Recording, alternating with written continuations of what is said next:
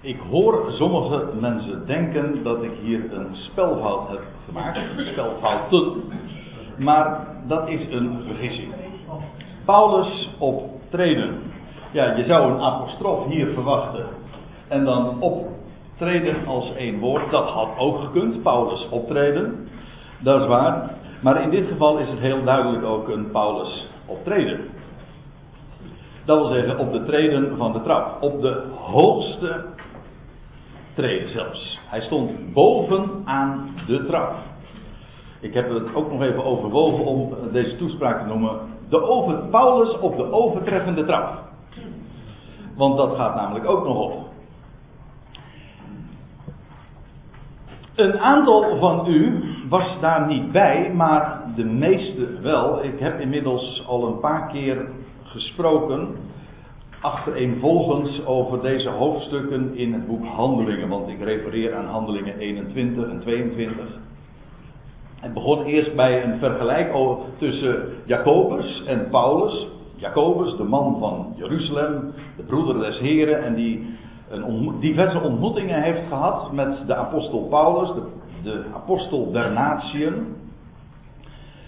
Zo kwamen we in het boek Handelingen terecht. Ja, en van het een kwam het ander. En, zo ontstond er eigenlijk zonder dat zozeer te plannen een, een miniserie. En die gaan we nu uh, voortzetten. Dat wil zeggen, we zijn nu aangekomen in Handelingen 22. En dan met excuus voor degenen die dat voorgaande niet hebben gevolgd. Maar ik denk dat ik het redelijk als één geheel ook vanmorgen kan neerzetten. Wel is het even goed om. Wel is het even goed als de pointer het doet. Ja. Namelijk even een, de, de voorgeschiedenis schilderen. Zoals we dat in het 21ste boek, uh, hoofdstuk van het boek Handelingen dus aantreffen. Je leest dan in het 27ste vers dat Paulus bezoekt de tempel. Paulus had al heel veel moeite om naar de stad toe te gaan. Het was inmiddels uh, de Pinkstertijd, dat wil zeggen het Joodse wekenfeest. De stad was volgestroomd met pelgrims. En Paulus bezoekt de tempel en daar ontstaat een geweldige rel. Want de reputatie van Paulus was niet best in de stad. Zelfs onder zijn broeders, dat wil zeggen onder de, de Messiaanse Joden, was die reputatie ronduit slecht. Namelijk omdat Paulus ervan verdacht werd, of er werd zelfs geleerd, hij leert afval van Mozes. Deze man is niet echt Joods. En hij brengt heidense ideeën eh, binnen het Jodendom. En er ontstaat dan een rel en in vers 28 lees je zelfs dat ze roepen, deze, dit is nou die man waar, waar jullie over onderwijs krijgen. Dit is die man die de, de heilige plaats ontwijdt. Want de beschuldiging was dat hij Grieken, niet Joden, de tempel in had gebracht. En dat was zelfs een doodzonde als je zoiets deed. Nou, dat was de beschuldiging. Die logen niet om. En dan proberen ze hem ook nou, het eerste wat ze doen is hem de tempel uitsleuren, want in de tempel mocht zoiets niet gedaan worden. Ze wilden buiten het heiligdom met hem afrekenen en hij wordt bijna gelyncht. Waar het niet dat eh, de burcht Antonia, de Romeinse politie zeg maar, daar op steenworp afstand zich bevond, een geweldig groot complex, eh, waar een eh, gigantische leger was gestationeerd. En die zijn vrijwel direct ter plekke. Ze stonden, dat was op een veel hoger niveau. Die burcht Antonia. En die werd afgescheiden. Ik heb het vorige keer ook laten zien. Met een, een trap. Dat wil zeggen, via een trap kwam je dan bij die burcht terecht. En zij hadden dus overzicht op uh, wat er daar plaatsvond in de tempel.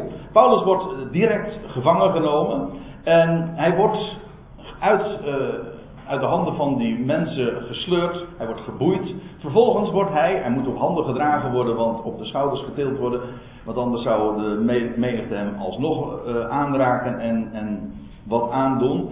Hij wordt in veiligheid gebracht en hij wordt boven uh, ja, aan de trap uh, neergezet.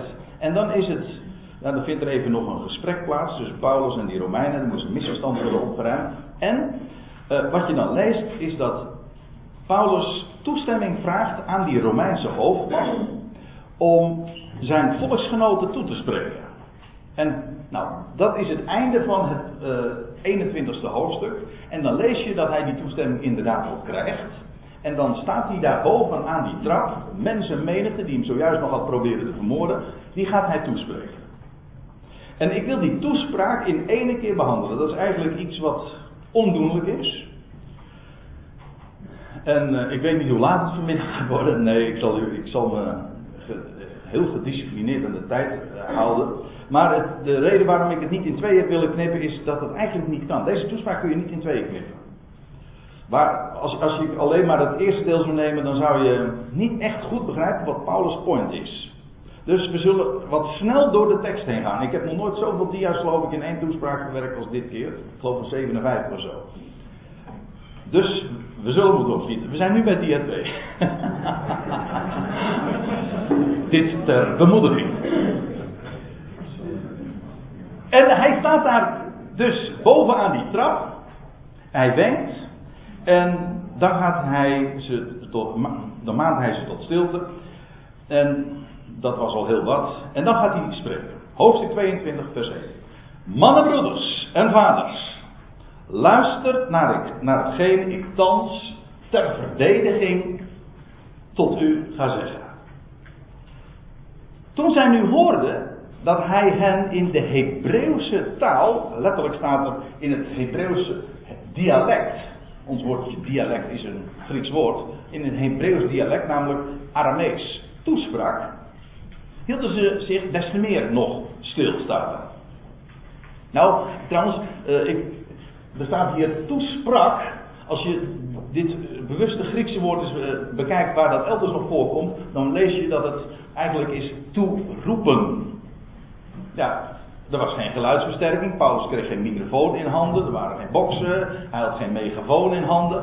Dus hij moest dus echt die, om, om ze allemaal te bereiken, moest hij echt met luider stem. Ik heb wel geluidsversterking. Uh, moest hij met luider stem die mensenmassa dus spreken. Hij stond op, hij stond op erg hoog, hè, bovenaan de trap. En hij uh, riep hen toe, dus met luider stem. En toen zij hem dus in het Hebreeuws, in hun eigen taal, in de taal van de Hebreeën, uh, hoorden, hielden zij zich des te meer stil. En hij zeide: Ik ben een Jood. Zo begint hij. Punt was namelijk dat hij ervan beschuldigd werd dat hij niet echt Joods was. Nou, dat gaat Paulus eerst eens even rechtzetten. Hij zegt: Ik ben een Jood, te Tarsus in Cilicië geboren. Cilicië, dat ligt hier. Niet te verwarren trouwens met Sicilië. Was gisteren trouwens nog in het nieuws, want de Etna was weer gaan roken, waardoor het vliegverkeer wat lang kwam te liggen, begreep ik. Maar dat is Sicilië, dit is Cilicië. En Tarsus is de stad die hier ongeveer gelegen is. Jeruzalem, dat is de plaats waar Paulus dus uh, uh, nu zijn toespraak houdt. Hij zegt: Ik ben een Jood, te Tarsus in Cilicië geboren, doch in deze stad opgevoed. Hij was geboren in Tarsus, maar getogen, zoals wij dan zeggen, in Jeruzalem. Op welke leeftijd hij al naar Jeruzalem is gegaan, dat staat er niet. Maar de wijze waarop hij het formuleert, suggereert dat hij al op zeer jonge leeftijd al naar Jeruzalem verhuisd is. We weten trouwens ook dat zijn zuster ook in Jeruzalem woonde. Mogelijk is hij ouder, veel ouder geweest, dat hij daar geweest is. Uh, ja, je kunt allerlei opties noemen. Heeft geen zin om daarover te fantaseren. Hij is in Jeruzalem opgegroeid. Opgevoed. En dat betekent trouwens ook dat Paulus in, als, een, een jonge man, als een puber zelfs nog, al in, uh, in Jeruzalem verbleef in de dagen dat Jezus zijn bediening had en dus ook Jeruzalem bezocht. In hoeverre Paulus daarvan echt op de hoogte is geweest als ooggetuige, dat staat ook te bezien. Hoe dan ook, hij, in Cilicië is hij geboren, in Jeruzalem is hij groot geworden, opgevoed en, zegt hij, aan de voeten van Gamaliel opgeleid. Nou, dan praat je dus echt over een topopleiding. Paulus was een buitengewoon uh, intelligente kerel en hij genoot een, uh, En je leest ook in de gelaten dat hij het verder had gebracht dan vele van zijn tijdgenoten. Ook in die hele godsdienstige setting waarin hij zich bewoog. Gamaliel, we komen die naam al eerder in het boek Handelingen tegen, in Handelingen 5. Dan lees je ook inderdaad dat hij een, de man eigenlijk was in de Joodse raad, in het Sanhedrin. Een zeer gezaghebbend iemand. Wel, aan de voeten van die man is hij opgeleid. Daar heeft hij gezeten, daar heeft hij zijn onderwijs van gekregen. Dus niet zomaar de eerste, de beste was hij. Met recht een Jood. En er staat er nog bij, met nauwgezette, exacte inachtneming van de wet van onze vader. Paulus weet wat hij zegt, hij, hij verdedigt zich hier. Hè? De beschuldiging was heel duidelijk, deze man is niet echt Joods, is een gevaar voor ons volk. Hij zegt, met nauwgezette inachtneming van de wet van onze vaderen, als een ijveraar, een celoot voor God, zoals jullie allen vandaag zijn. Hij zegt, wat jullie vandaag zijn, dat was ik ook. Zo ben ik groot geworden, zo ben ik opgeleid. En zegt hij, ik heb deze weg, dat is een, uh, de standaard uitdrukking haast in het boek Handelingen, dat het zo genoemd wordt, de weg. Ik eh, heb een aantal versen vermeld. Ik geloof niet eens dat ik uh, volledig ben, maar waar dat inderdaad ook zo genoemd wordt. Dat wil zeggen, degenen die geloofden dat Jezus de Messias werd, uh, was en zijn claims had waargemaakt, die werden genoemd mensen van de weg. Ik heb hier dus een aantal versen vermeld. In Handelingen 24, daar is Paulus aan het woord naar de Romeinse stadhouder Felix. Dan zegt hij: De weg die zij, de Joden, een secte noemen. Had niet de negatieve smaak direct, zoals bij ons het woord secte heeft. Het was een stroming, een bepaald segment. Het was een secte binnen het veelkleurige Jodendom, ook in die dagen. Wel, zij waren mensen van de weg. En dat, ze, dat het een secte genoemd wordt, ach, ja, dat uh, is niet zo gek, dat is nu nog steeds zo. Ik vind het heel herkenbaar als ik zoiets lees. De weg die zij een secte noemen.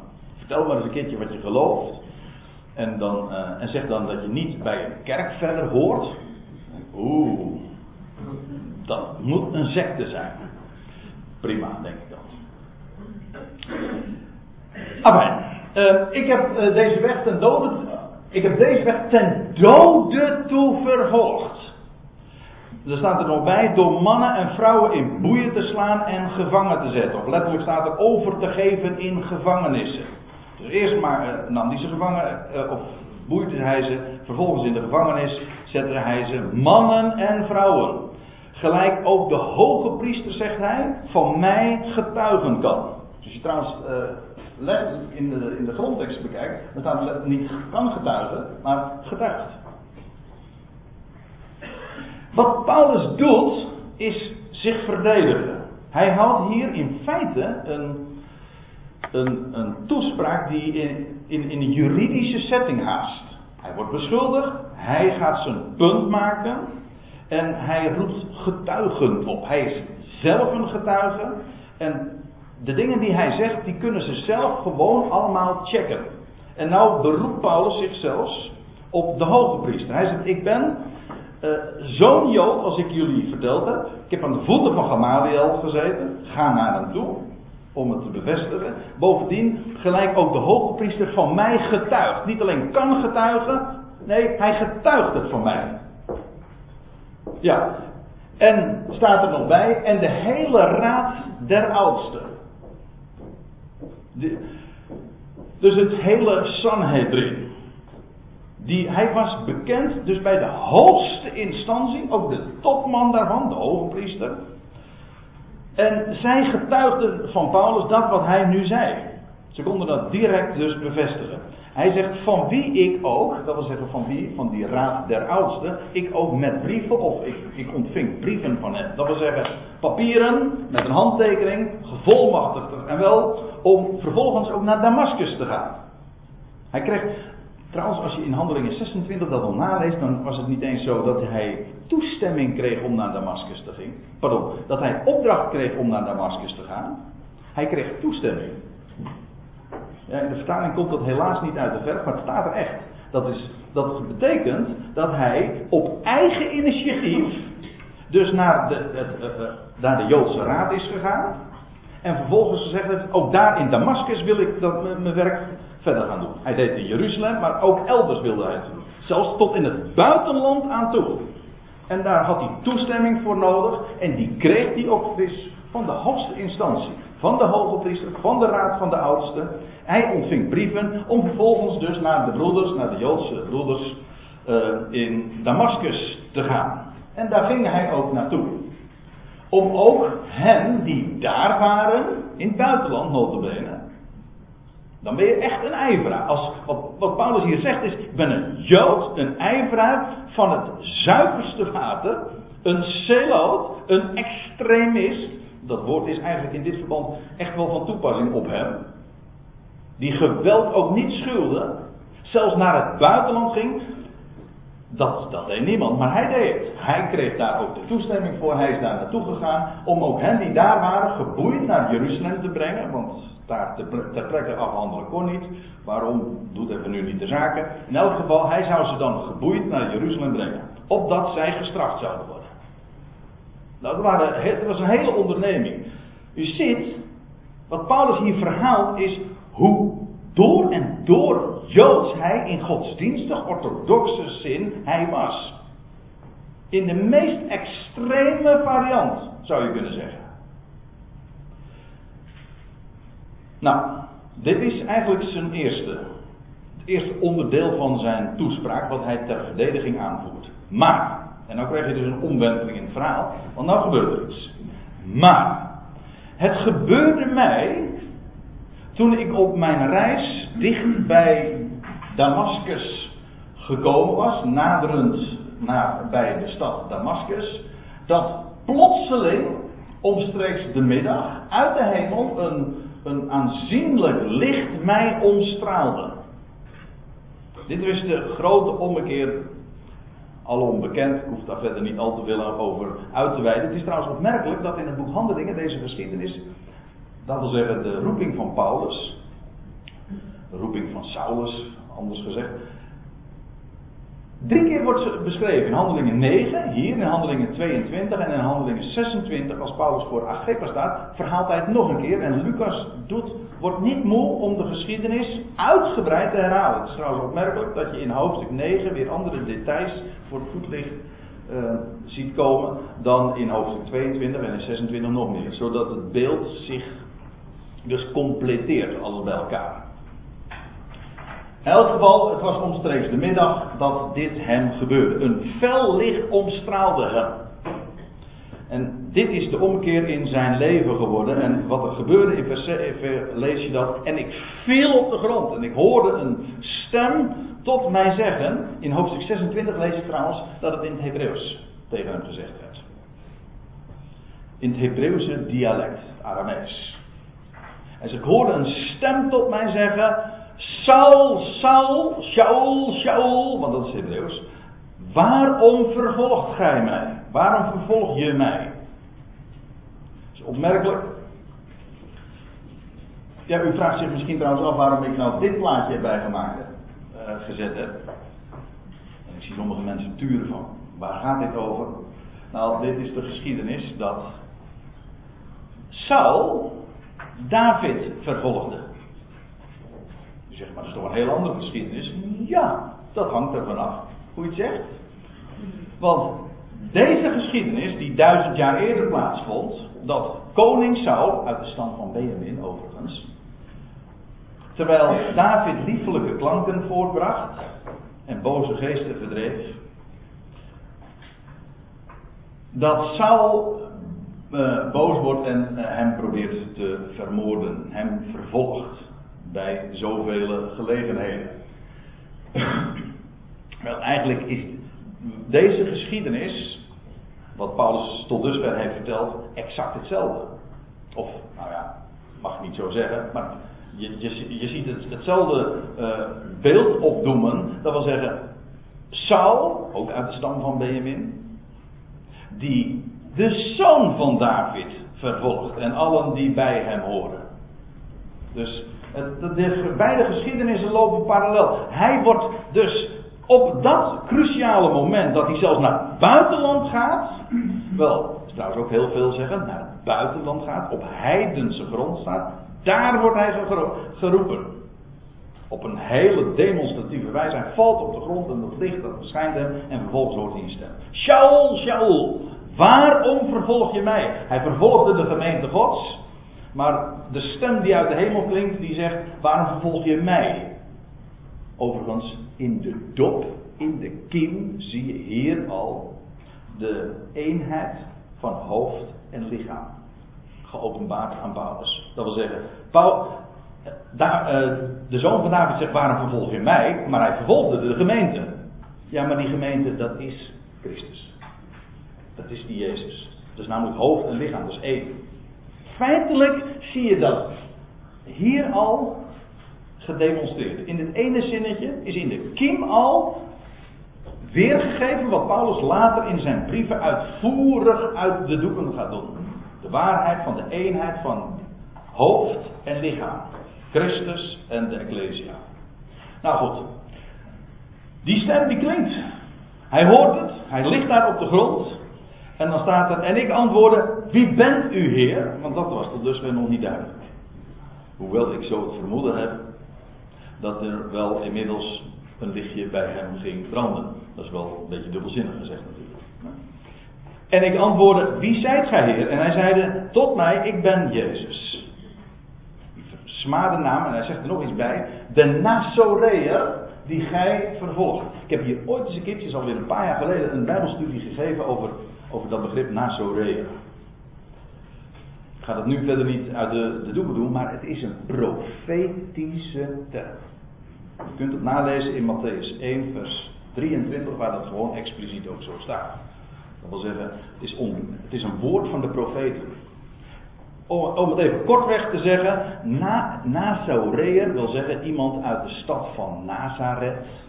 Maar Nazareth was een, een, een vesting, een nederzetting, nee, dat is beter, een nederzetting waar nakomelingen van David woonden, van origine. Zodat de term Nazareth verband houdt met nakomelingen van David. Dus u er meer over wil weten, moet u dat op de site nog maar eens een keertje nakijken. Het is buitengewoon boeiend, ook heel belangrijk. Om, uh, om de profetische strekking van die term te verstaan. In elk geval de Nazoreër. Dat is een profetische term. Het wil zeggen, ik ben een nakomeling van David. Wat trouwens wat, uh, onderstreept wat ik zojuist gezegd heb. Namelijk, Saul, Saul, wat vervolg je mij, David? Nou, dat is precies wat de na term ook wil zeggen een nakomeling van David. Dus hier is het Saul, die de zoon van David inderdaad vervolgt. Ik ben Jezus, de Nazoreër die jij vervolgt. En zij die met mij waren, die zagen wel het licht, wat hem zo fel omscheen. U ziet, ook hier weer, hij beroept zich op gegevens die ook controleerbaar voor hen waren. Misschien is dit wat lastiger, maar in ieder geval, hij roept getuigen op. Mensen die dat gewoon kunnen bevestigen. Dat hebben we inderdaad gezien. En er staat zij die met mij waren, zagen wel het licht. Maar de stem van hem die tot mij sprak, hoorden zij niet. Nou is dit een wat lastig verhaal. Want als je in Handelingen 9 leest, vers 7. En het is nog wel eens een keertje opgevoerd als een, een beroemde tegenstrijdigheid in de Bijbel. Want in hoofdstuk 9, vers 7, ik zei al, dan vind je het ook het verhaal van de roeping van, van Saulus. Maar daar lees je dat ze de stem wel hoorden. Ha, de Bijbel spreekt zichzelf tegen. Nou, het is in dit geval nog vrij simpel. Het is namelijk één auteur. Hè? Lucas, die dit allemaal heeft opgetekend, heel nauwkeurig. Nou, die wist echt wel wat hij schreef. Nou, ik zal u de naamvolle, eh, het naamvolle verhaal maar besparen. Maar het komt erop neer. Het staat hier net even anders. En de betekenis is deze. Ze hoorden namelijk. Kijk, de stem horen en de stem horen is twee. Ik hoor soms een stem in een andere kamer, maar niet wat er gezegd wordt. Zeker wanneer het in een taal, betreft, een taal betreft die ik niet ken. Het werd in Hebreeuws dialect werd hij aangesproken. En degene die met hem waren, dus wel, ze hoorden wel van de stem, zo staat het eigenlijk in het Grieks. Ze hoorden wel van de stem, maar niet de stem zelf. Het geluid van de stem, maar wat er gezegd werd, vernamen ze niet. Zodat zo'n schijnbare tegenstrijdigheid als zich als uh, zich heel snel oplost op het moment dat je er iets dichter naar de tekst gaat kijken. In elk geval, uh, de stem van hen die tot mij sprak, hoorden ze niet, verstonden ze niet, ze begrepen het niet. Nou, vers 10. En ik zeide, Heer, wat moet ik doen? Of, wat zal ik doen? Ja, dat was nu de grote vraag. Wat, wat hij van plan was te gaan doen, dat was hem nu wel duidelijk. Maar nu werd hij in zijn kladden gepakt, want zo kun je dat rustig zeggen. In zijn nekvel gegrepen. Zo'n enorme ommekeer. En toen koos, Je, toen koos Saulus voor Jezus. Dat zou dan de evangelische variant zijn. Hè? Ja. Nou, dat, dat soort taalgebruik is hier totaal niet aan de orde. Hij werd gewoon, zegt hij later ook in de Timotheusbrief. Hij zegt, de genade van God heeft mij overweldigd. Hoezo kiezen? Dat is, dat is een taalgebruik die in dit verband totaal niet aan de orde is. Hij werd gewoon overweldigd. Hij werd, hij werd overtuigd. Dat wil zeggen, dat is wat het, uh, wat geloven is. Je bent overtuigd. Dat is een actie van een ander. Hè? Dat is de actie van het woord nou. Je wordt overtuigd. Enfin, uh, hij vraagt, wat moet ik doen? Of wat zal ik doen? En de Heer zei tot mij, sta op. Nieuw leven, hij kreeg nieuw leven. Vandaar, sta op en ga naar, uh, of ga binnen, uh, naar binnen Damascus. Zo staat het er eigenlijk precies. En daar zal u gezegd worden, al hetgeen u op, opgelegd is om te doen. Of letterlijk staat er, wat gezet is om te doen. Dat is allemaal al. Het komt er eigenlijk op neer. Jij had je plannen, u weet het, hè? de mens wikt. Maar God beschikt. Het is, het is allemaal al volkomen duidelijk wat jij zal gaan doen. Niet moet gaan doen, maar zult gaan doen. Dat is allemaal al gezet. En dat zal je verteld worden daar. En vers 11. En daar ik vanwege de glans, of letterlijk de heerlijkheid van dat licht, niet meer kon zien. Een paar dagen lang zelfs. Drie dagen lees je in het verslag in hoofdstuk 9. Vanwege de heerlijkheid van het licht kon ik niet meer zien. Zo, alleen al dit, hè. Kijk, die andere apostelen, die werden allemaal geroepen door. Ja, die, ze waren, hadden een opleiding genoten van Jezus hier op aarde. Vervolgens hij is opgestaan, hij is gestorven, hij is opgestaan. Vervolgens is die laatste 40 dagen heeft hij ze hun de instructies gegeven. Vervolgens is die Jezus, die hier nu spreekt, ten hemel gevaren. Ja, ten hemel gevaren en ontrokken aan het oog. En nu, zoveel jaren later, nou ja, in ieder geval een jaar of drie, vier later, openbaart hij zich vanuit de hemel op een totaal andere wijze, maar ook op een zodanige wijze dat hij een paar dagen niet meer kon zien. Vanwege de heerlijkheid van dat licht, dat straalde hier in een heidense omgeving, in het buitenland, vanuit de hemel. Typerend voor de roeping van Saulus. En voor het woord wat hij zou gaan brengen onder de natie. Alleen de hele setting, wat er gezegd wordt, hoe het gezegd wordt, waar het gezegd wordt, is zo overduidelijk voor, voor, voor de boodschap die hij, te, die hij zou gaan brengen. Nou, hij kon een paar dagen, hij kon vanwege de heerlijkheid van dat licht niet meer zien. Hij zegt, en daarom ben ik bij de hand geleid door hen die met mij waren. En ik kwam te Damascus.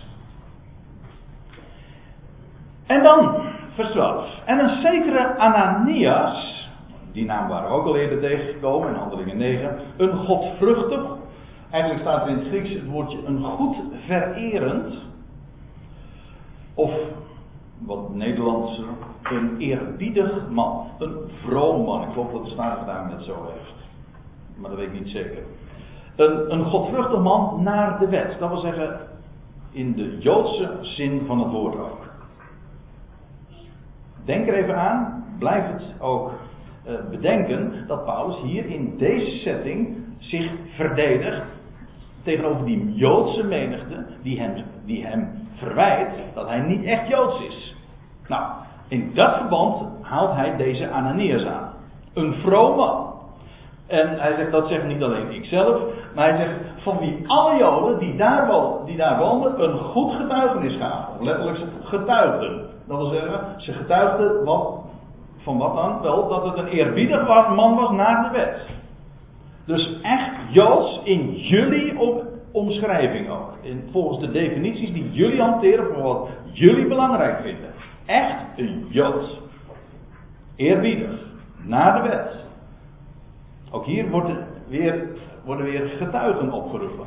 Zodat Paulus zegt van, wat ik zeg is waar. Check het zelf. Vind ik trouwens prachtig, zoals dat in het boek Handelingen altijd weer uh, naar voren gebracht wordt. Het is, het is geen preek die Paulus hier houdt. Uh, pep talk om de mensen weer een beetje een hart onder de riem te steken. Dat zeg ik nou misschien wat denigreren, want dus in een bepaalde setting is dat hartstikke goed. Daar gaat het niet om. Maar het is hier echt een, een, ja, een verhaal, wat zeg ik? Het is een getuigenis wat hij geeft. Hij vertelt als ooggetuige wat hij meegemaakt heeft, wat anderen kunnen controleren. Hij heeft nu al inmiddels, hij is nog maar halverwege de toespraak, heeft hij al diverse mensen, instanties genoemd, waarbij ze zo na kunnen gaan dat het waar is wat hij zegt. Kijk, daar gaat het om. Het gaat niet om mooie verhaaltjes. Ook niet bij een, om een verhaal waar je goed bij voelt. Nee, het gaat om de waarheid. Zo is het. Check het maar. of je nou leuk vindt of niet, gaat niet om of je bij de club hoort. Het gaat om de waarheid, om feiten te presenteren. Het hele Nieuwe Testament is niks anders dan ooggetuigenverslag. Mensen die claimen, dit, dit zijn de feiten, dit hebben we meegemaakt. Je kunt het controleren. Daarom is het ook geen godsdienstig boek. Het is een van een totaal andere orde.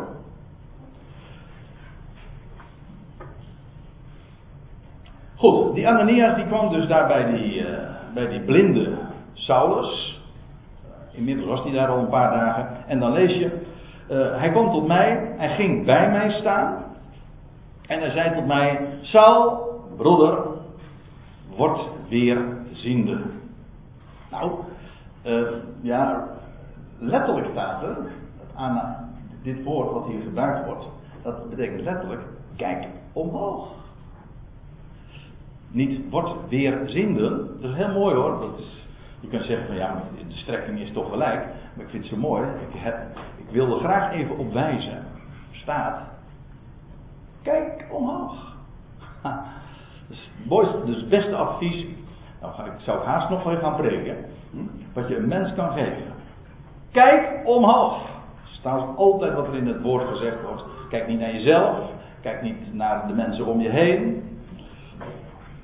Kijk omhoog. Dat wordt tegen deze man gezegd. En op hetzelfde ogenblik, letterlijk in hetzelfde uur, uh, werd ik weerziende en zag hem. Nou zag ik op naar hem u moet zich voorstellen, daar, daar ligt of zit Saulus blind. En dan vervolgens krijgt hij te horen: Kijk omhoog! Ja, hij kon hem niet kijken, maar hij richt zich op en hij kijkt zo in de ogen uh, van Ananias. Ik zag op naar hem. En ja, hij zag hem. En hij, dat is die Ananias, die zei vervolgens, hij gaat spreken tot Paulus, toen nog Saulus. De God van onze vaderen, die heeft u voorbestemd. Gepredestineerd. een beetje een ouderwets woord, dat wil zeggen voorbestemd. Dat is een uh, schitterend uh, woord, want dat is het beschrijft de God die wij kennen. Een God die een plan heeft en die een bestemmingsplan heeft. En Paulus had een buitengewone plaats in dat plan van God. Hij is voorbestemd. Hij zegt later, of ja, in de gelaten brief uh, zegt hij het zo, dat hij van de schoot zijner moeder al afgezonderd was. Tot die taak. En alles wat daarvoor in zijn leven gebeurd was, moest allemaal dienen tot dat doel. Hij moest een, hij moest een etaleur worden voor, van de genade Gods. En daardoor had hij ook een bepaalde achtergrond nodig. Hij moest eerst de grootste der zondaren zijn. Ja. Maar hij is voorbestemd. Schitterend. Ook hier weer, de mens wikt. Ja, Paulus had, Saulus had hele andere plannen, maar God beschikt. En dat was de God van onze vader. Paulus zegt tussen de regels feitelijk al. Dus als jullie nu mij beschuldigen, vergis je niet, het is de God van onze vaderen die mij hiertoe heeft voorbestemd. Dat zijn niet mijn woorden, maar dat zijn de woorden van die Ananias die mij heeft gesproken. Waarvan alle Joden zeggen, dus uit jullie eigen kring, die man, dat is een topvent. Nou, de God van onze vader heeft u voorbestemd om zijn wil te kennen. De wil van hem te kennen en de rechtvaardige te zien en een stem uit zijn mond te horen. Ik kan hier niet op al die details te diep ingaan, ik heb, u, ik heb hem al eerder verontschuldigd daarover. Hij zou nog, trouwens, nog meer van hem gaan vernemen. Ik bedoel, van die Jezus. De Heer zou nog bij latere gelegenheden ook aan hem verschijnen. Paulus noemt hier slechts een paar feiten. Een heleboel dingen, hele episodes in zijn leven, laat, die laat hij hier onbesproken. Dat hij ook nog in Arabië is geweest, uh, dat wordt hier allemaal niet vermeld. Maar goed, hij was voorbestemd tot deze dingen. Om ook een stem uit zijn mond, namelijk van de rechtvaardige, Jezus, die de zoon van David, te horen. Want gij moet getuigen voor hem zijn. Dat woordje moeten staat er hier niet. Staat, gij zult zijn getuigen zijn. Ja, ik, ik, daar moet ik op wijzen. Ge, ook hier weer een voorzegging. Jij niet, eh, er wordt hier geen last op, op zijn schouders gelegd. Er wordt hier gezegd wie hij zou zijn en wat hij zou doen. Namelijk getuigen. Dat is een voorzegging, een profetie. En dat is perfect vervuld in zijn leven. Je zult een getuigen zijn voor hem. Bij alle mensen. Waarin al doorklinkt dat Paulus roeping zoveel wijdser is dan dat van zijn collega-apostelen die zich uitsluitend richten tot de besnijdenis, tot het Joodse volk. Nee, Paulus had een boodschap voor alle mensen. Nou, dat klinkt dan ook wel heel duidelijk in zijn, al zijn brieven door. Wie is hij voor alle mensen? Wel, wat, dat is wat Paulus in zijn brieven naar voren brengt. Dat is wat hij overal getuigd heeft. Van de ene God, die ene redder, van heel het mensdom. Dat is geweldig. wel, hij zou een getuige zijn.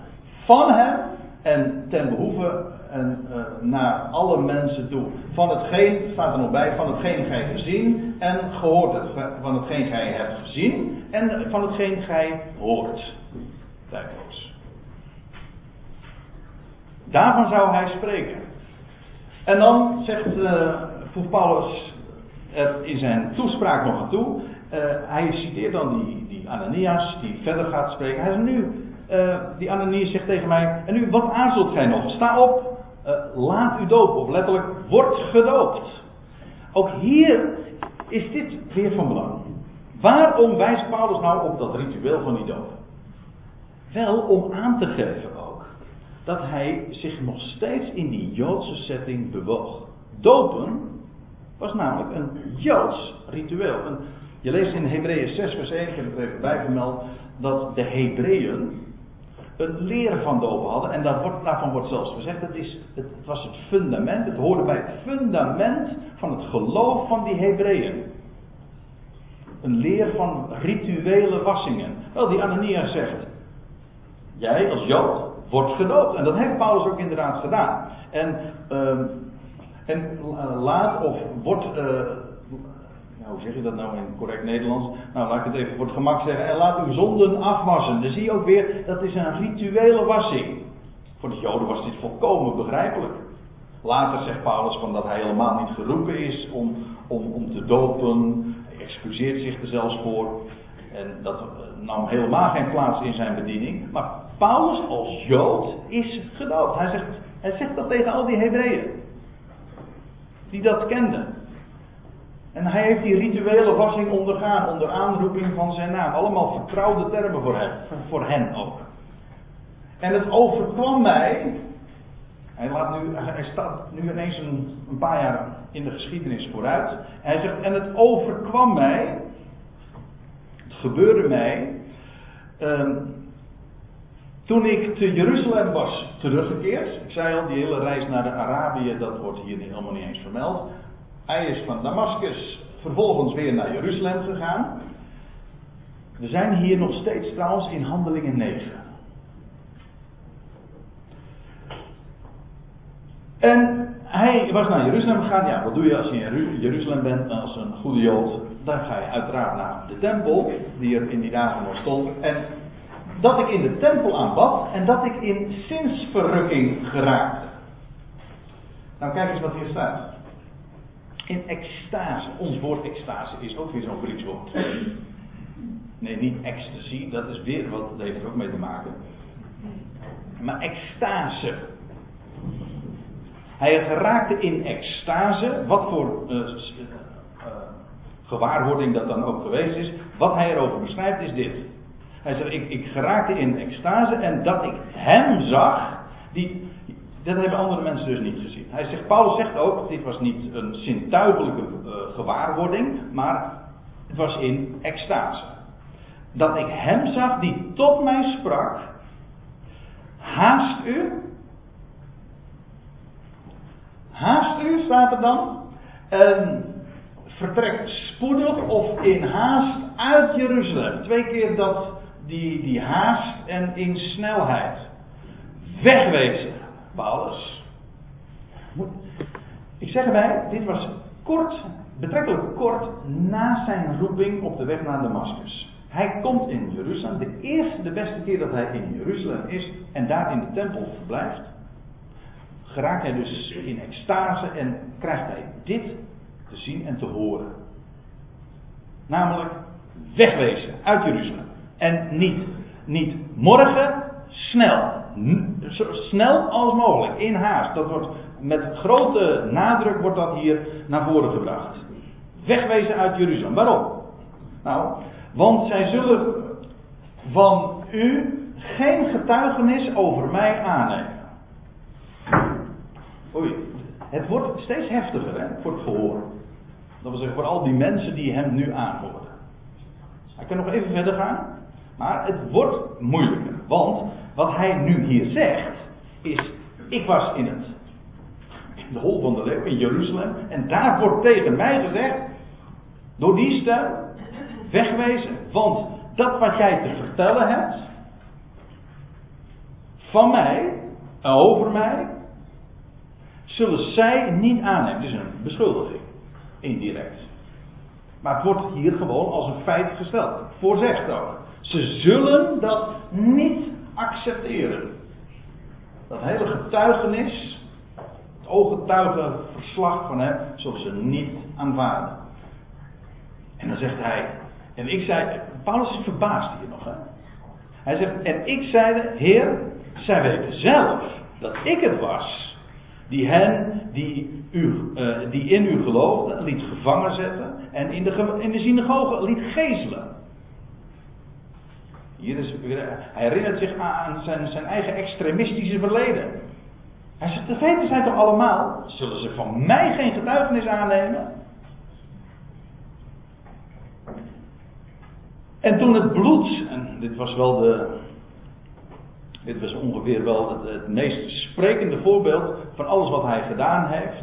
Hij zegt, en toen het bloed van uw getuige Stefanus, daar wordt ook een heel hoofdstuk in het boek Handeling hoofdstuk 7. Toen dat vergoten werd, u weet, werd, die Stefanus werd gestenigd, officieel, door, moet u nagaan, door de Joodse raad, door het Sanhedrin. Was trouwens illegaal, maar het gebeurde. De gemoederen waren zo hoog opgelopen. En toen de Joodse raad, de hoogste instantie, Stefanus stenigde, toen was Paulus daar, Saulus daar niet alleen uh, bij aanwezig, maar staat er, werkte ik daaraan met volle instemming mee. Hij zegt, en ik bewaarde de kleren van hen die hem doden. Zo wordt het ook inderdaad beschreven. Het is de eerste keer dat de naam van Saulus in het boek Handeling genoemd wordt. Hij die de. Uh, hij die de kleren bewaakte, de jassen bewaakte van van de Joodse raad. Zijn volle instemming hadden. Begrijpt u hier hoe Saulus, terwijl hij hier in Jeruzalem is, verbaasd is over het feit dat, dat Jeruzalem van hem geen getuigenis zou aannemen? Hij zegt. En dan staat er. Hij zei tot mij: Ga heen. Er wordt verder geen uitleg gegeven. Er wordt, in feite wordt alleen het commando nog wat uitgebreid. Namelijk niet alleen maar ga snel uit Jeruzalem, maak dat je wegkomt, maar vervolgens ook ga heen, want ik zal u uitzenden ver weg naar de heidenen, of eigenlijk gewoon naar de natie.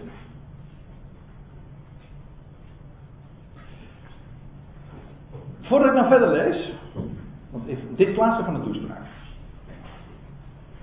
Maar voordat ik verder lees, wil ik even proberen te schilderen wat hier tot dusver aan de hand is. Wat Paulus in deze toespraak heeft gezegd. Hij staat daar dus dat publiek toe te spreken. Hij roept, hij heeft verteld wie hij is. Maar wat hij nu heeft gezegd, is zo het hart van wie Paulus is en wat zijn verkondiging is. Wat is het punt? Namelijk, Jeruzalem, hart van de Joodse godsdienst, zou hem niet aanhoren en wilde, zou de Messias niet accepteren en zou dat niet aanvaarden. En om die reden moet hij maken dat hij wegkomt en hij moet naar de natieën gaan. Met andere woorden, het Jodendom wordt gepasseerd. Ze zijn ongelovig, ze willen niet. En daarom, zij worden terzijde gesteld. En nu gaat het vervolgens van hen naar de natie. Het is dus maar geen uitbreiding van het verhaal van nou, die moeten het ook worden. Nee, zij worden nu terzijde gesteld, gepasseerd. En vervolgens gaat het nu naar de natie. Niet meer naar hen. Dat is wat hij eh, naar voren heeft gebracht. Maar dat is pijnlijk voor al die Hebreërs. Al die ijveraars. Die zo zich lieten voorstaan op het feit dat ze ijveraars van de wet waren op een Joodse natie, op die stad en op de tempel. En nu staat daar zo'n man te vertellen van, die zegt, God heeft Israël terzijde gesteld, jullie geloven, en nu gaat het naar de natie. Ik herinner er ook nog even aan. Paulus stond had dus op, bovenaan die trap dus. Op een heidense plateau. Daar komt op neer. Op een heidens plateau. En hij kijkt neer op zijn volksgenoten. Hij staat op een hoger niveau. Dat is ook zo veel zeggen. Te midden van de, op die heidense plaats spreekt hij zijn volksgenoten toe. En hij is, hij is er boven verheven. Op de overtreffende trap. En nou is het het einde van zijn verhaal. Dit zijn de laatste woorden die hij aan publiek tegen zijn Hebreeuwse volksgenoten kan zeggen. Hij heeft gezegd van naar de natieën werd hem in de tempel gezegd weg uit Jeruzalem en nu naar de natie. En als dan lees je vers 22 en ze horen hem aan tot dit woord toe. Tot dusver ging het allemaal nog. De ergernis groeide. En tot dit woord. Totdat er, hij zegt van naar de natieën. Dan breekt de bom. Of dan breekt de hel los. En dan barst de bom, zo moet je het zeggen. Zij hoorden hem aan tot dit woord toe. Maar toen verhieven zij hun stem en ze riepen: Weg van de aarde met zo iemand, want hij behoort niet te blijven leven geschiedenis gaat natuurlijk nog veel verder, want dit is handelingen 22. En feitelijk alles wat daarna volgt, in hoofdstuk 23, 24, 25, 26, 27, 28, is allemaal een, eh, het vervolg van deze gebeurtenis. Paulus die inderdaad in gevangenschap komt, vervolgens zich ook moet verantwoorden, maar allemaal omdat zijn, niet omdat de Romeinen hem wilden vastzetten, helemaal niet. Het waren de Joden, het was de orthodoxie, de godsdienstigheid, die helemaal met hem gehad had. En het niet kon verdragen. Israël dat gepasseerd wordt en nu gaat het, is het, is het een, een heidens verhaal geworden. Maar dat is nu precies Paulus' ergernis. Geen rituelen, speelt allemaal geen rol. Het is een heidense boodschap. Het evangelie van de voorhuid. Een onbesneden boodschap. Geen godsdienstig verhaal en een boodschap voor alle mensen. Voor de natie. En dat is het laatste wat hij tot zijn Hebreeuwse volksgenoten heeft mogen zeggen. En dan, ja, dan gebeurt dat veelzeggende. En u ziet trouwens, ik ben inmiddels bij dia 55 aangekomen, het is, het is me toch gelukt. Om een, zo een, een overzicht te geven van wat Paulus in het kort zo heeft aangegeven. En wat ze nog hebben kunnen horen van hem. En waar hij werkelijk hem de pas wordt afgesneden. Want hier wordt zijn, wordt zijn verhaal maar niet onderbroken. Het wordt gewoon rechtstreeks afgebroken. Niet langer kon hij nog uh, verder spreken. Ze wilden zelfs dat hij gewoon ter plekke uh, gedood zou worden. Dat zou niet gebeuren. Dat is Paulus. Dus als wij hier nu, het is 2013, wij komen hier elke, uh, nou ja, elke week of elke maand een paar keer bij elkaar. We hebben oren gekregen voor de woorden van de apostel Paulus in het bijzonder. Ik bedoel, heel die schrift is geweldig. Al de schrift is van God geïnspireerd en nuttig om te lezen enzovoort. Ja, maar speciaal de boodschap van de apostel van de natie. Hij is de leermeester, onze leermeester. We luisteren naar wat hij te melden heeft. Voor alle mensen. Dat is een heidense boodschap. Het staat helemaal los van Israël. Het heeft, ook het heeft ook niet te maken met het koninkrijk dat nu openbaar zal worden. Dat is wat de Joden allemaal dachten. Vergis je niet, hè? Dat, is, dat is een van de laatste dingen die ik nu nog even wil zeggen. Ja, en dat is dit. Dat die Joden daar voor, het, voor een heel groot deel ook Messiaanse Joden waren. En zij leefden in de verwachting dat in die dagen het Messiaanse koninkrijk openbaar zou worden. Middels een geloof van Israël.